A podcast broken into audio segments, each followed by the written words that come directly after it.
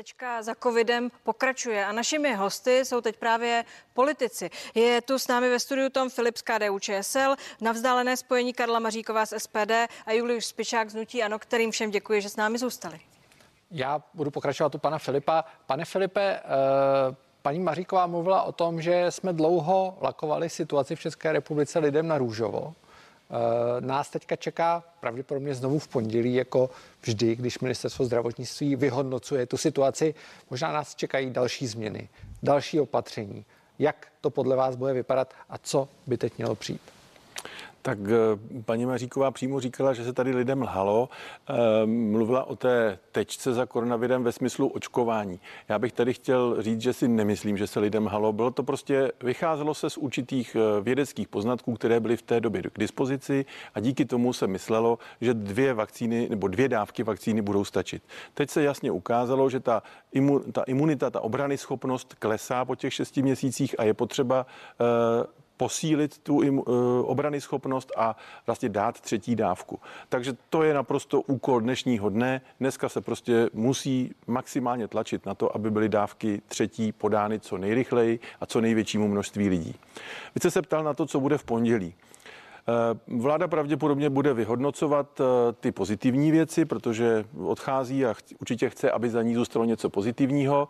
Dá se říct, že ta křivka se mírně oplošťuje a velmi pravděpodobně na to eh, ty opatření, které zavedla, neměly vlastně vůbec žádný vliv, protože jsou tu zavedeny poměrně krátce a bohužel jsou poměrně málo dodržovány to, co si myslím, že mohlo mít nějaký vliv na oploštění té křivky a zmenšení, zmenšení vlastně té nálože v viru v eh, populaci, eh, bylo to testování ve školách, protože přeci jenom díky, díky tomu, že v těch školách teď je ta nálož opravdu veliká, tak se vlastně část těch eh, žáků vlastně z toho procesu výmula a dala, dala do karantény. Dobrá, Takže to mohlo mít vliv. Čekat, podle vás budou, bude se, bude se zpřísňovat, bude já se pevně věřím, Já pevně věřím, že, se, že to zůstane jak je. Možná by mohly být uh, povoleny uh, opět uh, ty trhy vánoční.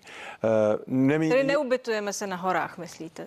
No, s těma horama si myslím, že taková situace ještě není. To, že, eh, to, že eh, v tuto chvíli eh, se nám, nám nepřibývá příliš rychle pacientů v nemocnicích, to, že, to, že vlastně i jipky a umělá plicní ventilace jako stagnuje v posledních třeba pěti dnech, tak to je velmi dobrý příznak. Na druhou stranu ještě nemůžeme mít pocit, že máme vyhráno. To znamená, podle mě není čas ještě na to rozvolňovat.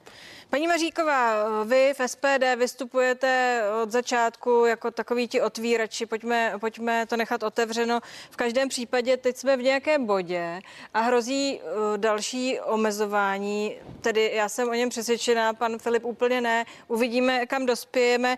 Jak by se to mělo řešit právě teď? Protože ta situace, a na tom se asi shodneme, když si tady nalžeme, není úplně růžová.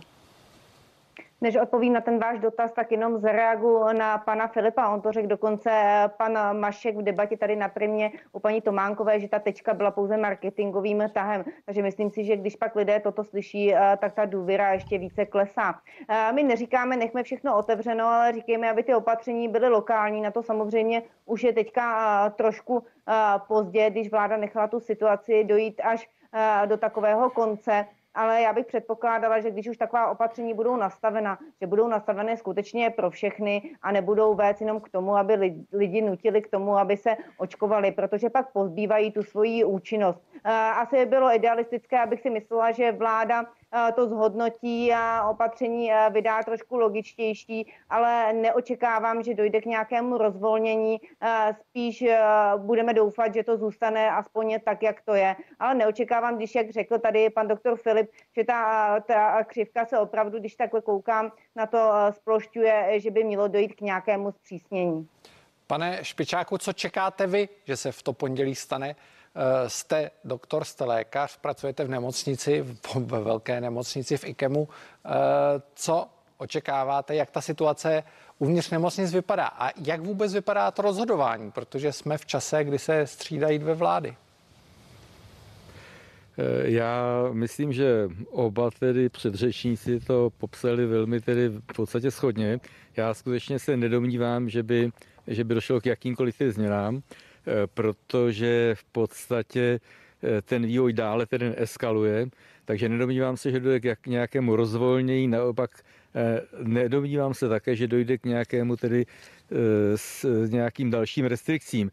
Já musím zareagovat ale na jednu věc. Dnes tedy v podstatě proběhla zpráva, že nastupující ministr zdravotnictví uvažuje o tom, že by se měl deklarovat omezení zdravotní péče.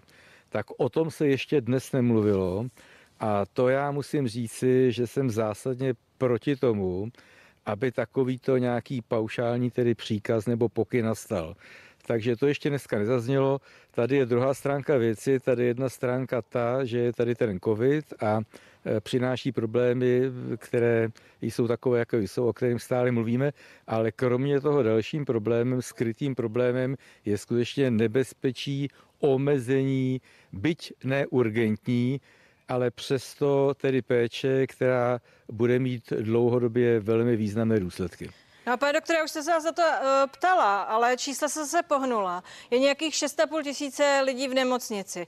Uh, ty grafy, které jsme viděli, které představovalo ministerstvo, končily někde u 7 tisíc lidí v nemocnici. Vzhledem k tomu, že se díváme teď na čísla, která odpovídají stavu věcí přes 14 dny, ti, kteří tam jsou, už byli přes 14 dny nemocní. My se na tu uh, hladinu těch 7 tisíc vysoce pravděpodobně v příštích dnech dostaneme.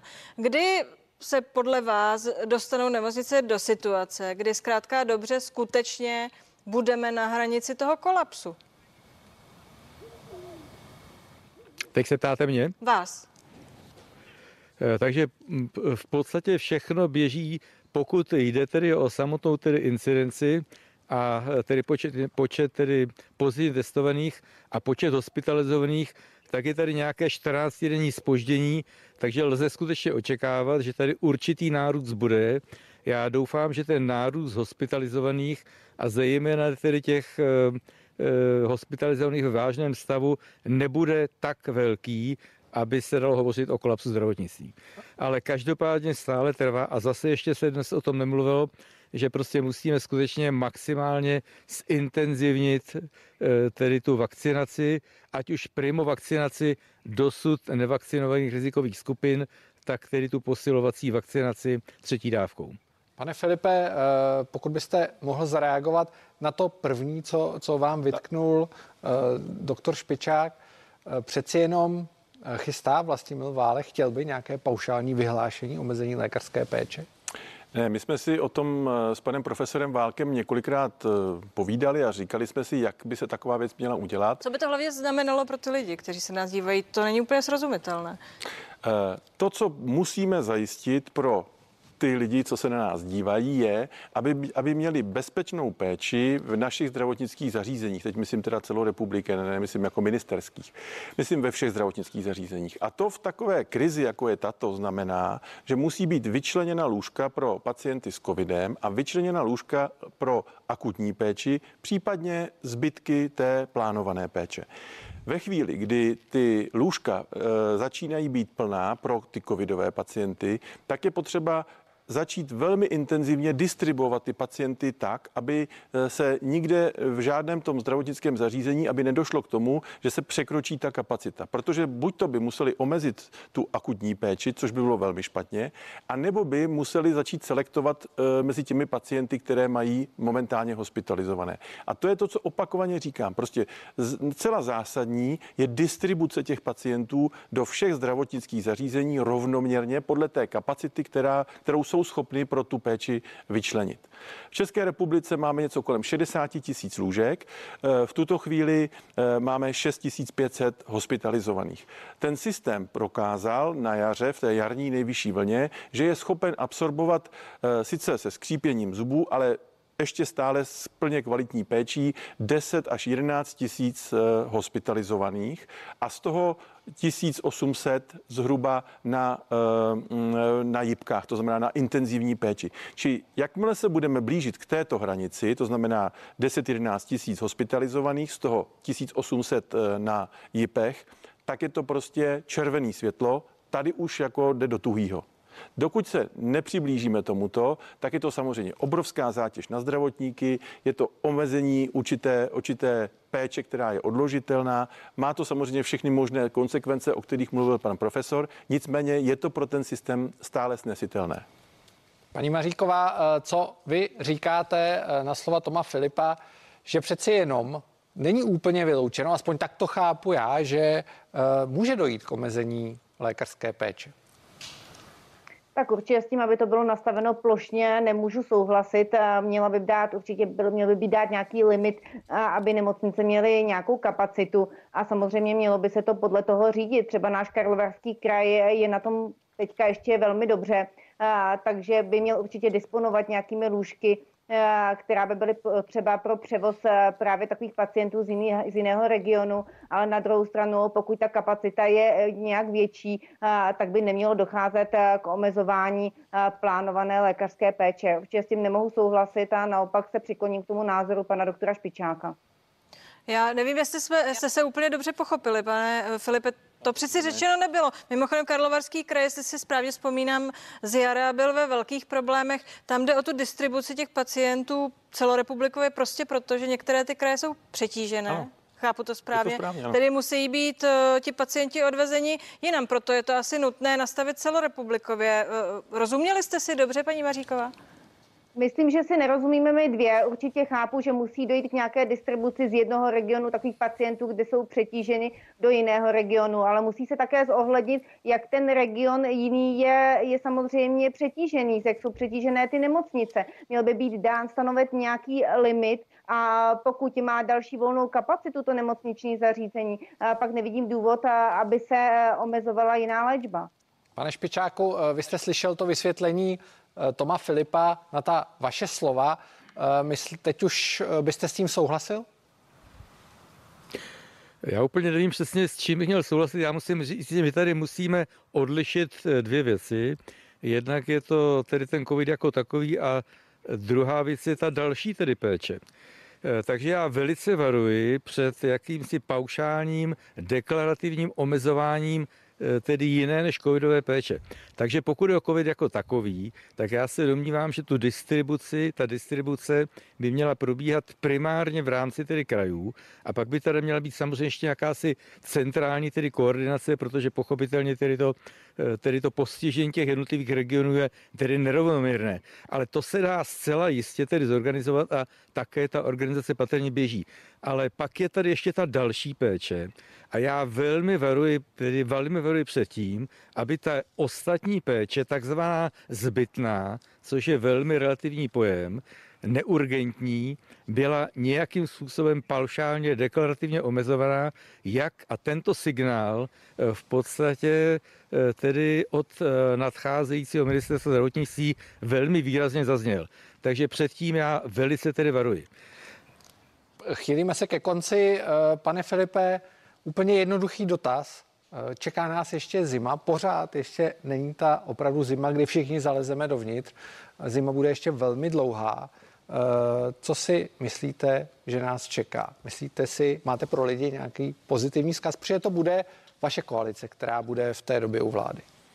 Eh, zdá se, že ty nejčernější eh, prognózy pana profesora Duška se v tuto chvíli nenaplňují. To znamená, že eh, v tuto chvíli ve zdravotnických zařízení je 6,5 tisíce a mělo tam být podle těch prognóz nejčernějších už víc. To je velmi dobrá zpráva pro všechny. Pokud tím chcem říct něco hezkého, tak je to skvělé. Tím pádem se pravděpodobně ta křivka eh, zlomí někdy dřív před Vánocemi a Vánoce by již mohly být s tím dárkem, že už nebude přibývat nemocných v nemocnicích, nebude, eh, nebudou tak přetížené jibky a nebudou tak přetížené eh, umělé plicní ventilace. To je ta tak. dobrá zpráva. Děkujeme za rozhovor Děkujeme a hezký večer.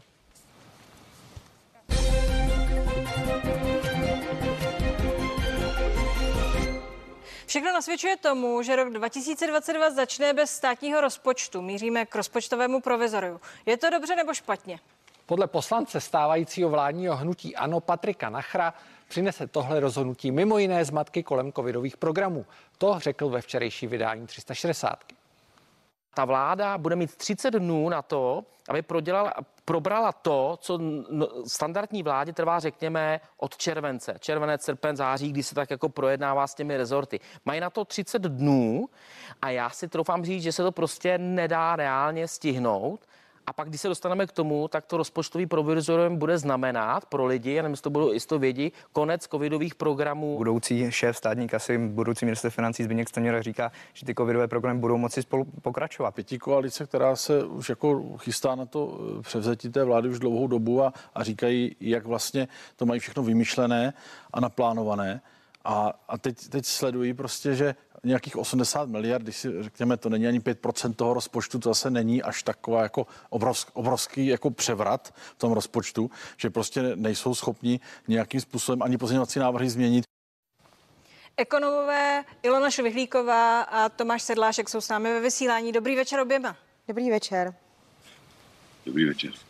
Já začnu paní Švihlíková u vás. Eh, z toho ekonomického hlediska, my jsme se tady bavili předtím o tom zdravotním, ale z ekonomického hlediska, v jaké fázi pandemie nebo toho ekonomického cyklu se nacházíme, protože jsme v uplynulých dnech viděli, že třeba Česká národní banka upravila odhady hospodářského růstu poměrně zásadně směrem dolů.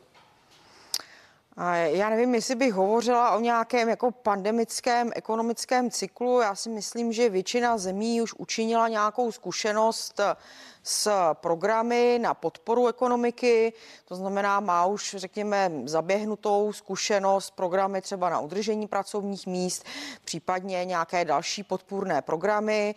Může samozřejmě zlepšovat to fungování, dávat nějaké nové podmínky a podobně. Ale prostě už to není úplně nová situace, je to prostě už něco, co si mohli vyzkoušet v tom, v tom minulém roce. To, co je nové je samozřejmě ta otázka toho inflačního prostředí, především z hlediska nárůstu cen těch primárních komodit, ropou počínaje, kobaltem konče. A to je něco, s čím řada centrálních bank eh, minimálně vyspělých zemí nepočítala. Rozhodně ne v téhle míře. To znamená, ten makrokontext se mění.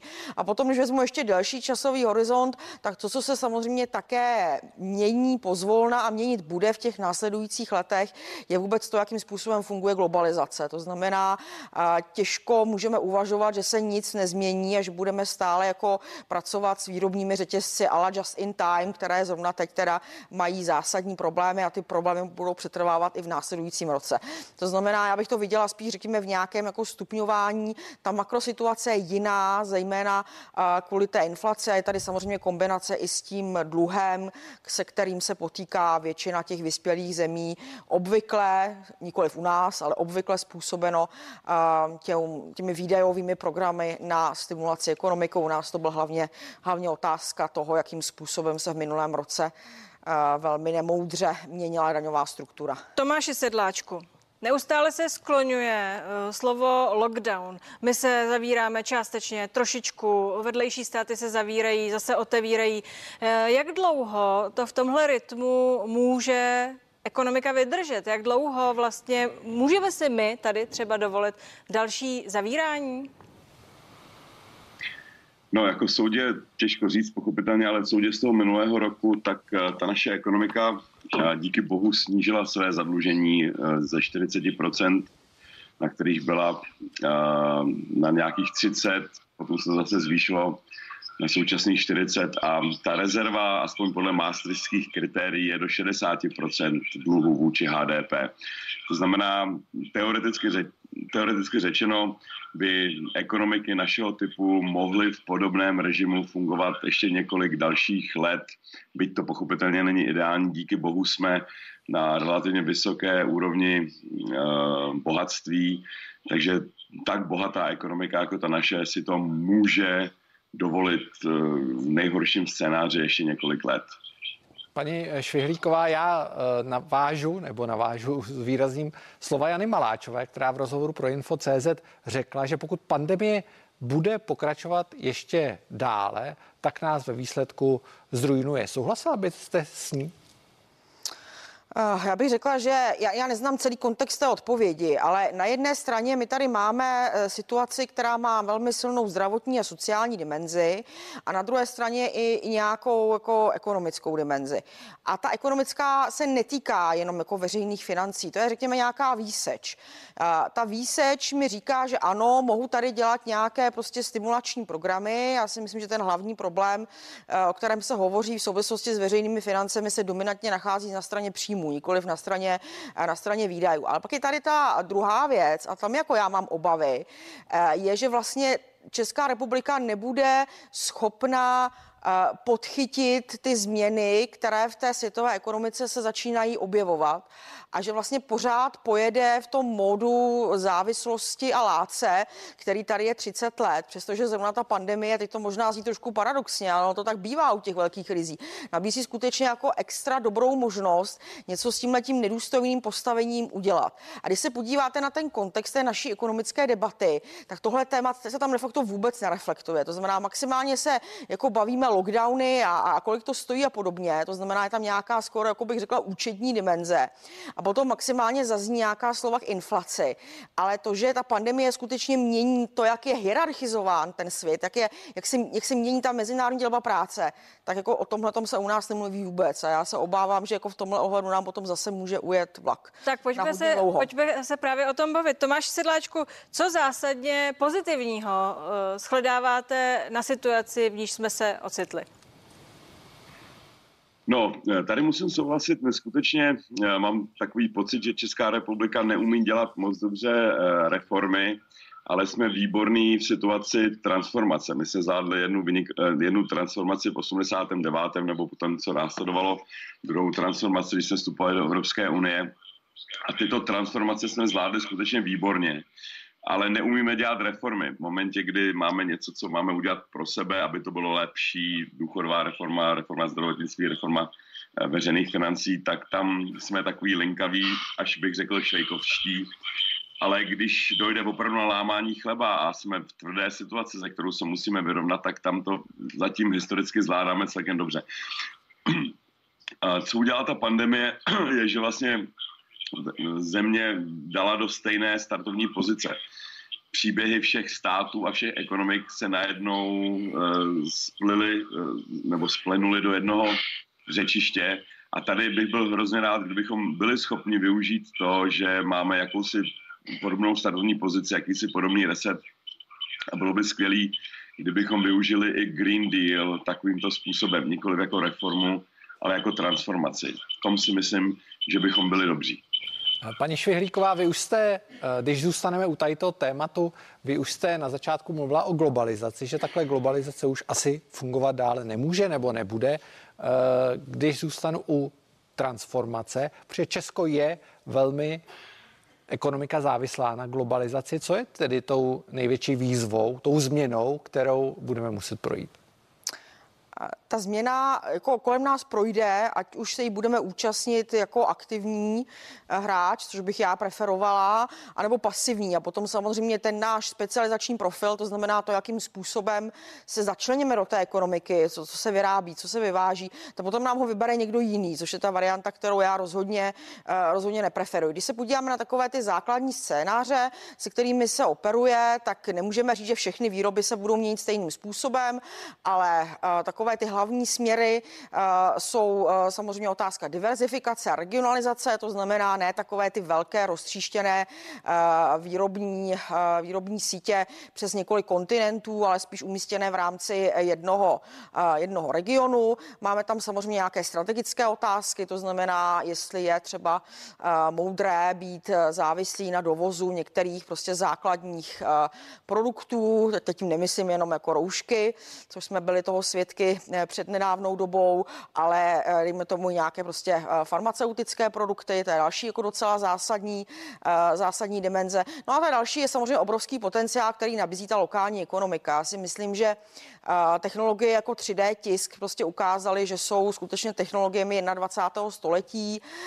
Báječně se osvědčili a osvědčují v průběhu pandemie. A já bych tady právě viděla jako velmi silný, zajímavý modernizační impuls pro Českou republiku. Ale obávám se, a tak, jak slyším prohlášení vlastně z řad asi budoucích ministrů nové vlády, tak skutečně nemám pocit, že by tohle eh, pro ně vůbec bylo, bylo relevantní téma a že vůbec jako chápou, jakým způsobem se ta světová ekonomika mění a když to nechápete, tak to samozřejmě ani nemůžete využít. No na to se chci zeptat. Tomáši Sedláčku, vy jste nastínil, že teď se ty země tak nějak srovnaly uh, zase na tu startovní čáru, že jsme schopni v krizi fungovat, ale uh, co tedy, podívej se dopředu, co po té krizi? Jsme schopni tedy být tím, jak se říká, eh, tygrem chopit se toho, anebo máme mm, našlápnuto v tom závodě hned někde za startem se propadnout na konec toho závodního pole.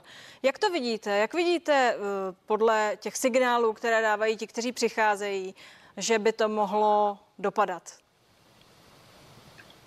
Bude záležet skutečně jenom na nás. Máme tady novou vládu, radikálně jinou od té, od té současné odcházející. My, my můžeme, um, teď jsme v tom problému všichni dohromady. Všechny ty předchozí, předchozí problémy, které jsme měli, tak to byly naše problémy. Prostě byly to problémy postkomunistické střední Evropy. Teď uh, se najednou staví hladová zeď. Když to trošku přeženu, tak je skoro jedno, kam se ty peníze eh, investují, myslím ty evropské, ale uh, ať to bude hladová zeď, my jsme se rozhodli, že to bude uh, Green Deal, to znamená odpojení se od závislosti na, na nedemokraticky distribuované ropě a, a, a dalších nerostných surovinách. Um, já bych byl hrozně rád, kdyby tato vláda přestala hrát tu roli, kterou jsme tady hráli v minulosti, to znamená jakýsi, jakýsi uh, příjemci imperativů a diktátů. Evropská unie není nikdo jiný než my a byl bych hrozně rád, kdybychom se chopili aktivní role. A pokud to neuděláme, tak se může stát během dvou, tří let, že se nás Evropská unie zeptá, hele, my tady hrajeme tenis, jestli nechcete hrát tenis a chcete hrát golf nebo, nebo košíkovou, tak si hrajte, ale, ale nezdržujte nás tím.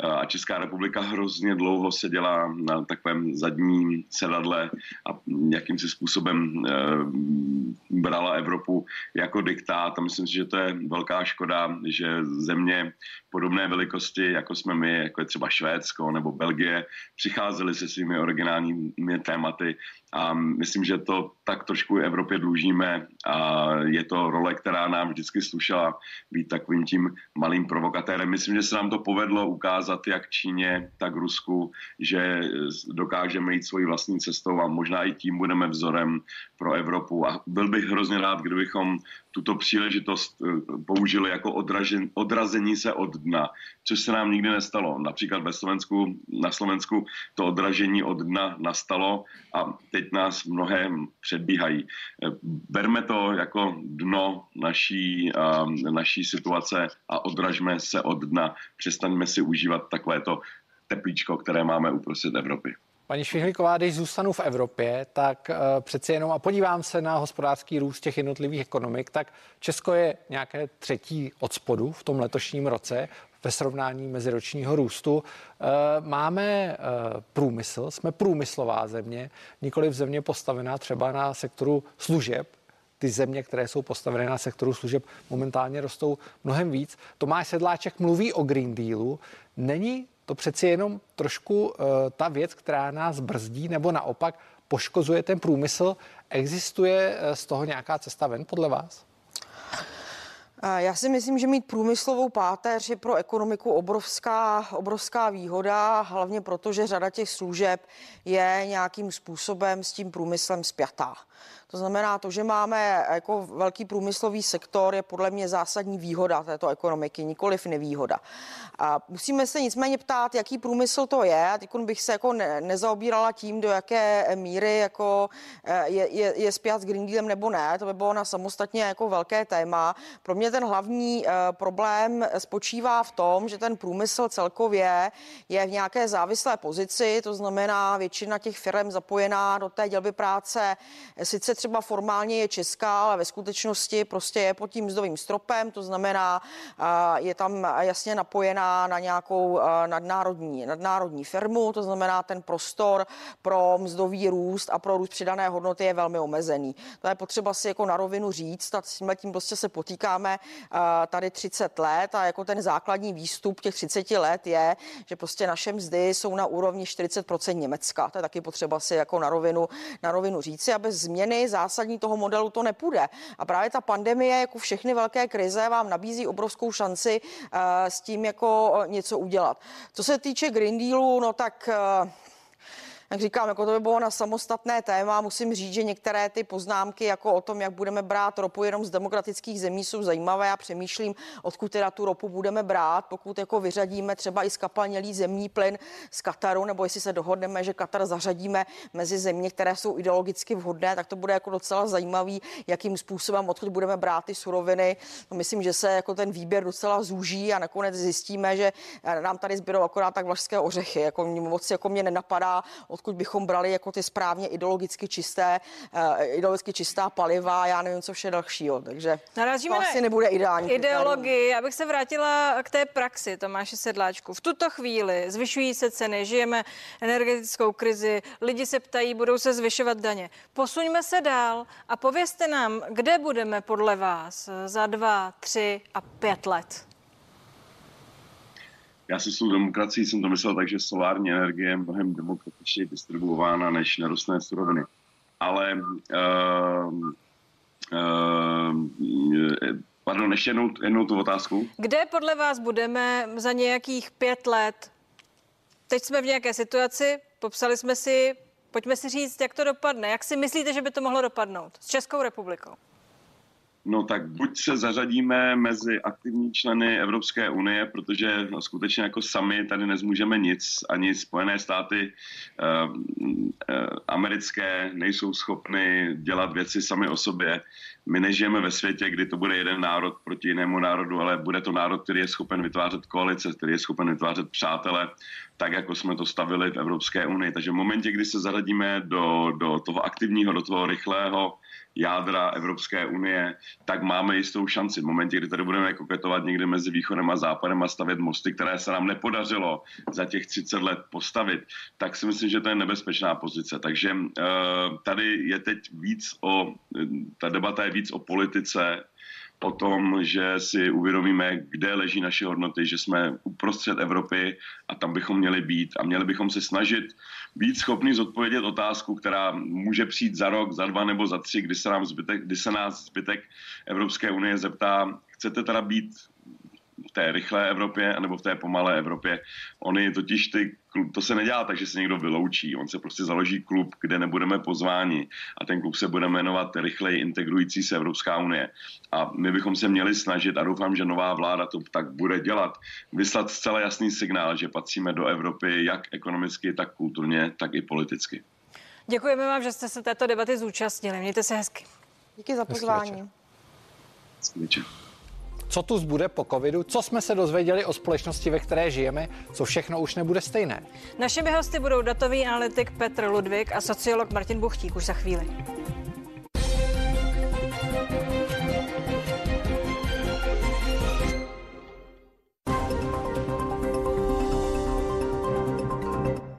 Věříme, že dobře vynaložené peníze dokážou zlepšit každý lidský příběh. Proto stačí kliknutí v naší aplikaci a peníze, které jste již splatili, máte opět k dispozici. Flexibilní půjčku sjednáte na homecredit.cz. Home Credit. Pro lepší příběhy. Kdekoliv se spí dobře, ale jen ve vlastní posteli nejlépe. A aby se vám spalo ještě lépe, vybírejte již ve čtvrtek v Lidlu z těchto cenových trháků. Prošívanou přikrývku Duo Polížín za skvělých 499 korun. Pohodlné ložní povlečení Renforce jen za 199 korun. A ještě další vzory ložního povlečení Renforce také za 199 korun. Udělejte radost svým blízkým i zaměstnancům dárkovou kartou Lidl. Lidl, správná volba. Nulové starosti během menstruace? S Always Platinum je to možné. Zajistí až nulové protékání, nulový zápach a nulové krčení. Always Platinum. Tento týden v Kauflandu potěšíme i Jitku. Nejenom pro ní jsme ve spolupráci s Metaxou připravili pětihvězdičkovou Metaxu jen za 249,90. Kaufland. Někdo může požádat o střídání, ale většinou není, kdo by vystřídal právě vás. Proto je tu CTB. Podporuje správnou funkci imunitního systému trojkombinací vitamínu D, zinku a vitamínu C s postupným uvolňováním. CTB. Účinná podpora vašeho imunitního systému.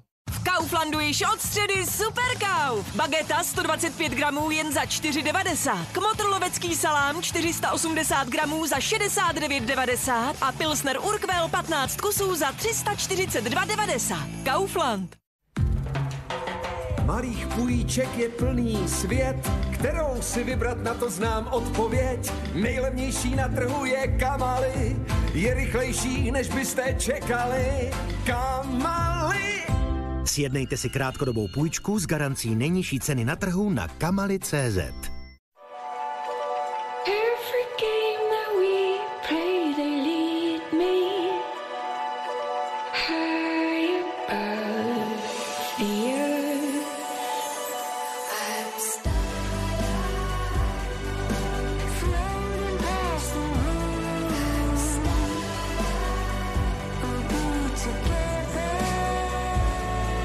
Udělejte pro lásku něco velkého.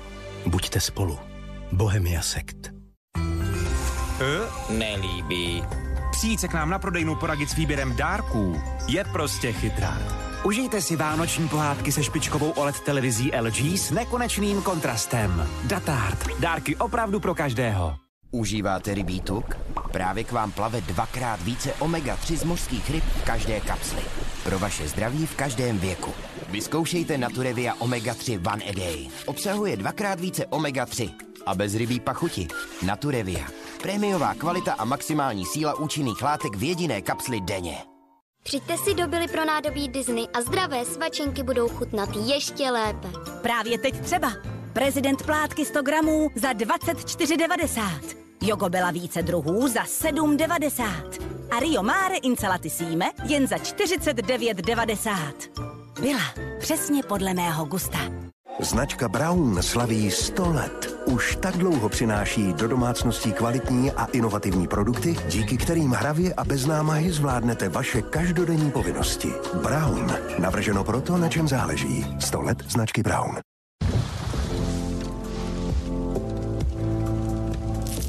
Když si konečně uděláte chvilku pro sebe, vychutnejte si ji s pralinkou Lindor. Neodolatelně jemná. Od Lind švýcarských mistrů čokolády. Lindor udělá vaši chvilku jedinečnou. Philips Sonicare otevírá nové možnosti, jak si šetrně a důkladně čistit zuby i dásně. 62 tisíc stíravých pohybů za minutu vhání mikrobublinky do mezizubních prostor a podél linie dásní. Nová hlavice tak důkladně odstraňuje až 20krát více plaku. A vám dopřeje šetrnější péči. Philips Sonicare. Vždy je cesta, jak čistit lépe. Innovation and you. Philips. Vyberte si nový Philips Sonicare Prestige s technologií Sensei Q. Bezvadná zábava s ovocem začíná. Je fantastická, mambastická, jo, fantastická, mambastická. Co kdyby vaši imunitu chránila sama příroda? Multivitamíny Spektrum z Echinaceo podpoří imunitu vám i vašim blízkým. Spektrum. Denní dávka z přírody pro vaši imunitu. Vánoce jsou za dveřmi. Je čas užít si sváteční náladu se vším, co k tomu patří. Začít péct cukroví, i když se na poprvé nepovede.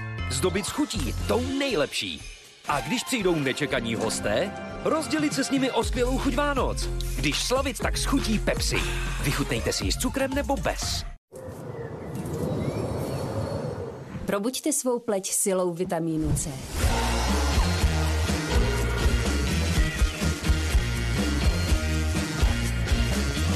Nový Astrid vitamin C proti vrázkám udrží vaši tvář svěží, zářivou a plnou energie.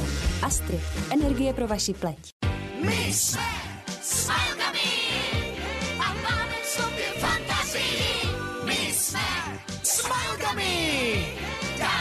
spoustu zábavy. NIM 2 Smile Gummy. Vitamíny a sladkosti. Kriminální kauzy a nebezpečné situace, do kterých se nechcete dostat, ale i vaše radosti a starosti, zprávy od vás i pro vás. O tom všem informují desítky regionálních reportérů, kteří vám denně přinášejí zprávy od Aše až po Jablunkov. Sledujte krimi zprávy a zprávy z regionů každé všední odpoledne na CNN Prima News. Slavnostní premiéry, bonusové materiály z natáčení seriálů, exkluzivní záběry do zákulisí televizního vysílání, vaše oblíbené tváře na place i pěkně v soukromí, ale také kdo, kde, kdy a s kým. To všechno je Showtime magazín, který přináší novinky ze světa vašich oblíbených osobností, jejich životy, slasti i strasti. Každou neděli večer na CNN Prima News s Laďkou Něrgešovou, Ivou Kubelkovou a Immanuelem Adenubim.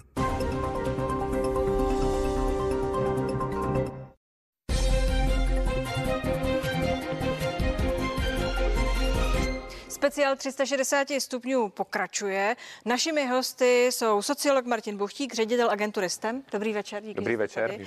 A datový analytik Petr Ludvík. Dobrý večer. Dobrý večer. Přišel. Pane Ludvigu, já začnu u vás. My jsme tady dneska nasadili s Pavlínou takovou pozitivní notu. Snažíme se přinést nějakou naději po dvou letech covidu. Máte nějaký uh, pozitivní moment, který jste v poslední době třeba zažil?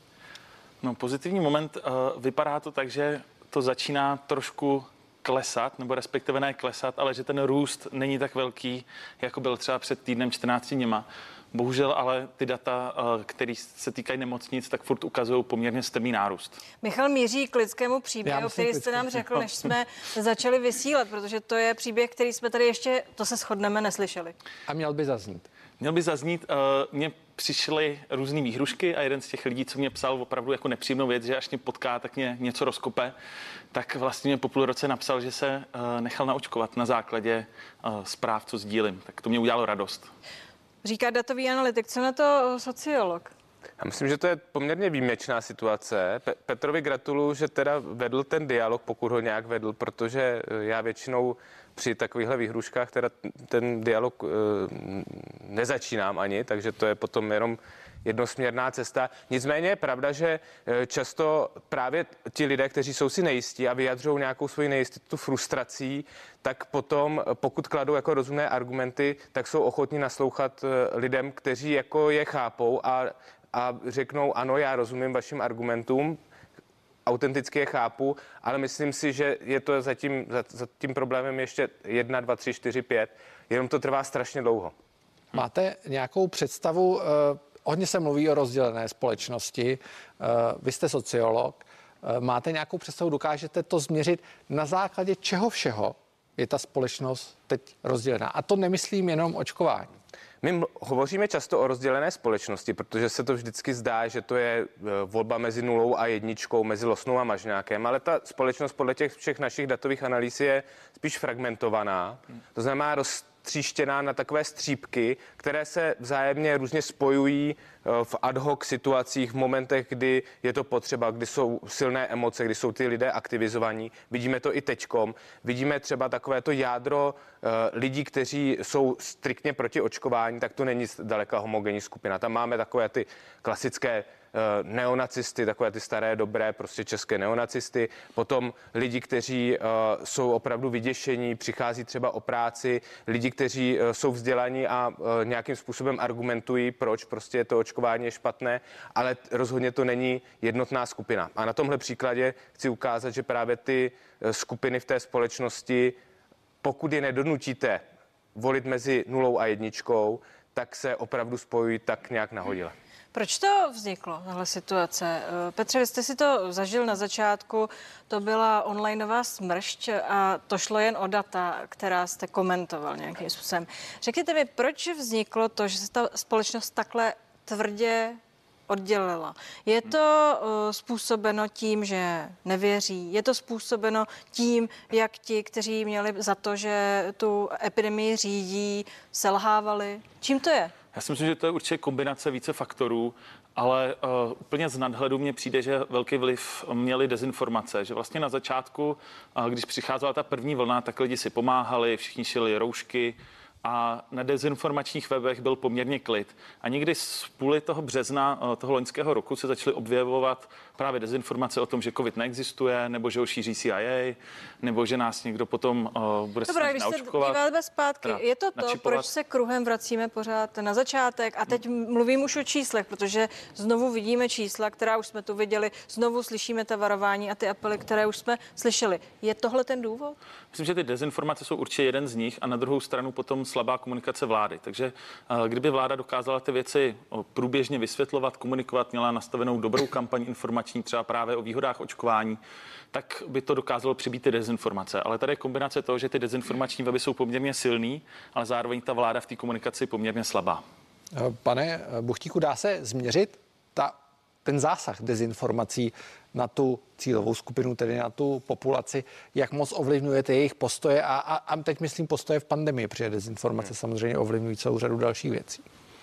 No, ty dezinformace jsou velmi vlivné, nejenom, eh, nemusíme si představovat jenom takové ty hardcore dezinformace typu očkování vás načipuje a změní vaše DNA, nebo takové ty věci, které běžný člověk jako chápe jako jasnou dezinformaci, ale právě je to, eh, dezinformace jsou součást hybridní války a eh, to znamená v praxi to, že není důležité, abyste uvěřil té dezinformaci, ale abyste, eh, aby vás nejistila, abyste si říkal, no na každém šprochu pravdy trochu. A právě tady ta nejistota zasahuje poměrně velkou část té populace a vlastně trvá vždycky strašně dlouho si jako vysvětlit, kde to je a ta nejasná komunikace, neustálé změny, ale i vývoj té situace, objektivní vývoj, to znamená, neměli jsme vakcíny, teď je máme, vývoj toho viru, různé varianty eh, toho viru, které k nám přicházejí, mění vlastně pravidla hry, tak to znepřehledňuje situaci a do té se právě ty dezinformace velmi snadno zapouští. Co to udělalo s naší společností? Ptám se na to, jestli skutečně se ukázalo, že my Češi jsme nějak doložitelně specifičtí, že je to u nás jinak než jinde ve Hmm. srovnání. Já myslím, že je to o, specifikum postkomunistických zemí, který o, v těch žebříčkách končí podobně a evidentně končíme i podobně jako třeba Slovensko a Maďarsko v počtu mrtvých na milion obyvatel. A na druhou stranu státy, které z toho dlouhodobě vycházejí nejlépe, jsou severský státy, kde třeba Finsko používá právě boj s dezinformacemi nebo respektive kritické myšlení na školách jako svoji obranou o, doktrínu. Takže myslím si, že to je prostě specifikum postkomunistických zemí hlavně.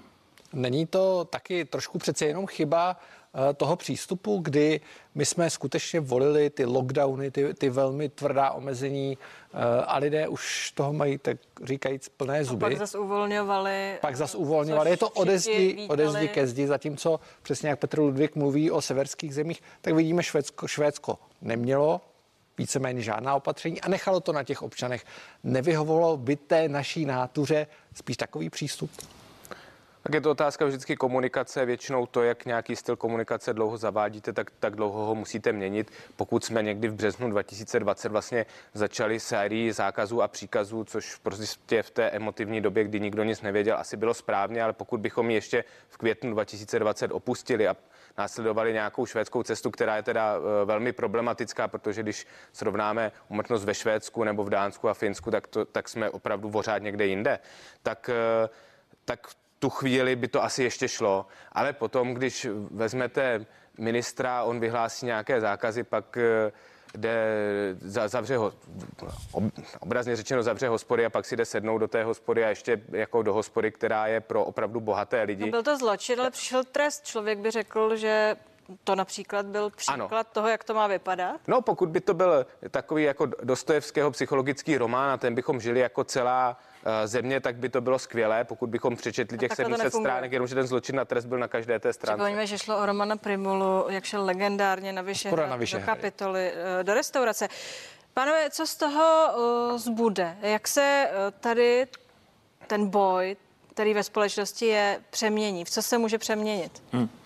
Já se trochu bojím, že ty uh, rány, které ta pandemie udělá, se budou dlouho zacelovat, protože už je vidět, že v mnoha rodinách uh, je prostě příkop, že se příbuzní mezi sebou nechtějí bavit, protože mají odlišný názor na očkování a že vlastně tady to, co se dneska děje, tak může mít prostě následek mnoho let, i dávno po pandemii, prostě to, co uh, dneska vznikne, se bude zacelovat.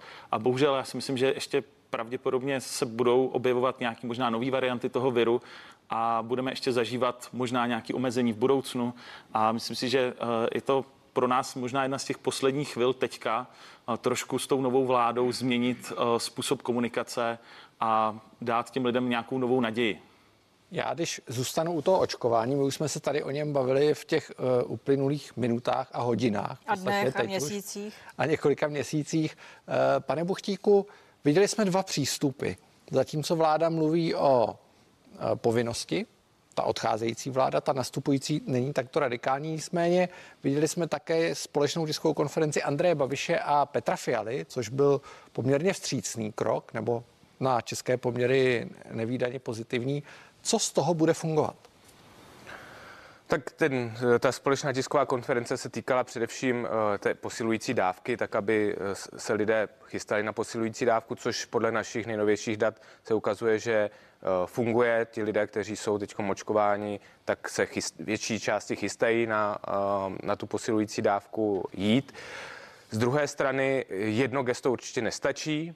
Z třetí strany ta situace je prostě emotivní, ale těchto emotivních situací, které se zdály, že rozdělí prostě celou tu společnost navždycky, jsme tady měli celou řadu. Měli jsme tady migrační krizi, obě dvě prezidentské volby. Eh, otázka je, jak dlouho tady ta situace bude trvat, protože ty příkopy se budou, čím jsou hloubější, hlubší, tím uh, déle se budou zakopávat, za prvé. A za druhé jsou tady v té společnosti vždycky nějaké zlomové body, ke kterým, když dojdeme, což je třeba násilí v ulicích, tak se z nich špatně couvá zpátky. Jsou to prostě zlomové body, které, ze kterých není uh, příliš dobře návratu. Jakou vládu potřebujeme pro to, abychom tohle zvládli? Já vím, že to je otázka za milion, ale přesto, co má ta vláda udělat směrem k té společnosti? Hmm.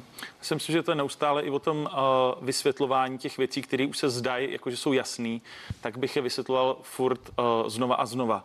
Vys typu právě důležitost třetí dávky, vys typu uh, právě třeba to, že vyvracet ty dezinformace, že očkování opravdu nezvyšuje nějakou neplodnost, což už bylo mnohokrát prokázaný. Komunikace, že očkování opravdu pomáhá těhotným ženám, že snižuje riziko třeba potratu a tak dále. Právě uh, ten rozdíl mezi tím, když těhotný chytějí covid, takže to riziko je násobně větší. A to jsou věci, které vlastně jsou takový základ. Je to třeba 15 otázek, které si myslím, že by se měly neustále vysvětlovat a na druhou stranu vyvracet ty základní dezinformace, které stále kolují a opakují se furt vlastně uh, dokola. Pane Buchtíku, stejná otázka. Hlediska komunikace je to jednoznačné, prostě ta kakofonie hlasu ničemu nepřispívá a, a mnoho z témat, která se neustále jako mění, taky ničemu nepřispívají. Pokud něco chceme dělat, tak jsou to dvě věci. Vždycky si zvolit na každých 14 dní jedno téma a to opakovat, aby i lidé, kteří sledují zpravodajství jednou týdně, zrovna když teda vaří večeři, tak aby měli šanci tu informaci nějak k sobě dostat a zachytit. To jsou desítky procent populace. A ta, eh, ta druhá část je o jak to říct, mm, o tom, abychom dostatečně dlouho dopředu plánovali. Protože my víme, co se může dít, musíme se připravovat na ty horší scénáře a nemůžeme si zase říct, že teďkom sedíme na to, že to bude všechno dobrý. A my se dostáváme do situací, kdy už není dobrých voleb a všechny ty volby, které máme, jsou za prvé špatné, za druhé strašně, strašně drahé a za třetí frustrující. Pánové, díky, že jste tu byli. Díky Děkujeme. za tuhle debatu. Díky. Uh, vy už, už neskončíme. Už se od nás odpočinete, protože zítra, 360 stupňů speciál končí. A zítra na vás bude čekat už samotná Pavlína. Budu se těšit, děkujeme za pozornost, mějte se hezky, nenechte si ujít zprávy. Naschledanou. Hezký večer.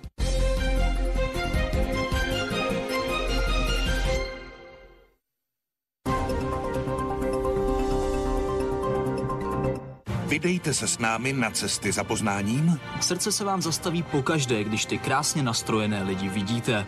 I za